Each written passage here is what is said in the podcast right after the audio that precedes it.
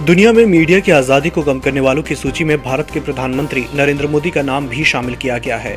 इस लिस्ट में पाकिस्तान के प्रधानमंत्री Imran Khan, Kim Jong Un Xi Jinping समेत सैंतीस राजनेताओं के नाम शामिल हैं।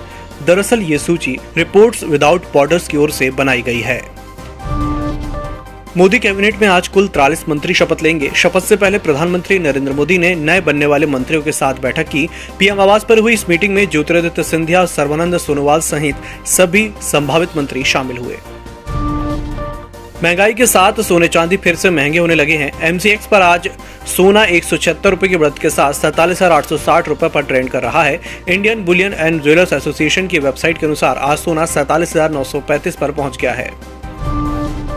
दिवंगत पूर्व केंद्रीय मंत्री पी रंगराजन, कुमार मंगलम की पत्नी किट्टी कुमार मंगलम की मंगलवार रात दिल्ली के वसंत विहार स्थित उनके आवास पर हत्या कर दी गई। मामले में एक संदिग्ध को हिरासत में लिया गया है। पुलिस अन्य आरोपियों की तलाश कर रही है।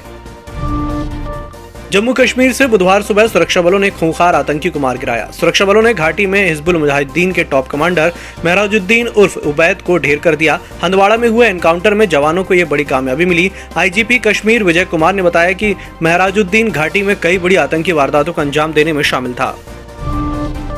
देश के कई राज्यों में मानसून पहुँच गया है। वहीं कुछ राज्यों में बारिश का इंतज़ार किया जा रहा है। राजधानी दिल्ली सहित कई राज्यों में गर्मी से जल्द राहत मिलने के आसार हैं। मौसम विभाग ने बताया है कि दिल्ली में मानसून 10 जुलाई को दस्तक दे सकता है। वहीं उत्तर प्रदेश, बिहार के नेपाल से सटे हिस्से, बंगाल, झारखंड, ओडिशा में तेज बारिश होने की संभावना है।